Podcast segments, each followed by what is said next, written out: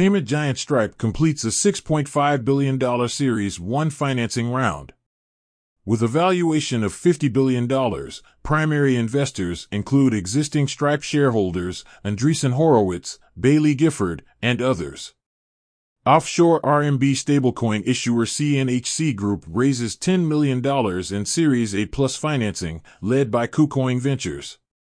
Archblock, the issuer of TUSD, transfers $1 billion in reserves to a bank in the Bahamas. Bankruptcy judge Michael Wiles denies the U.S. government's request to halt Binance U.S.'s $1 billion acquisition of Voyager.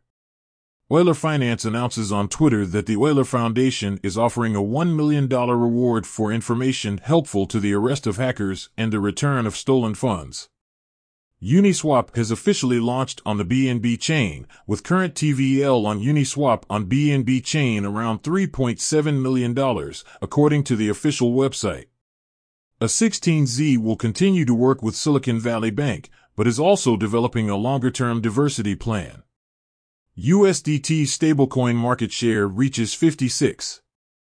4%, a new 18 month high. ARK Invest raises $16.3 million for its new cryptocurrency fund, which has both domestic and Cayman Islands versions.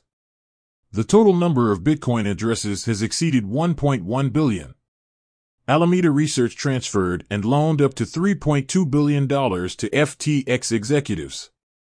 South Korean authorities expand cooperation with overseas institutions and seek to extradite six individuals, including Do Kwon.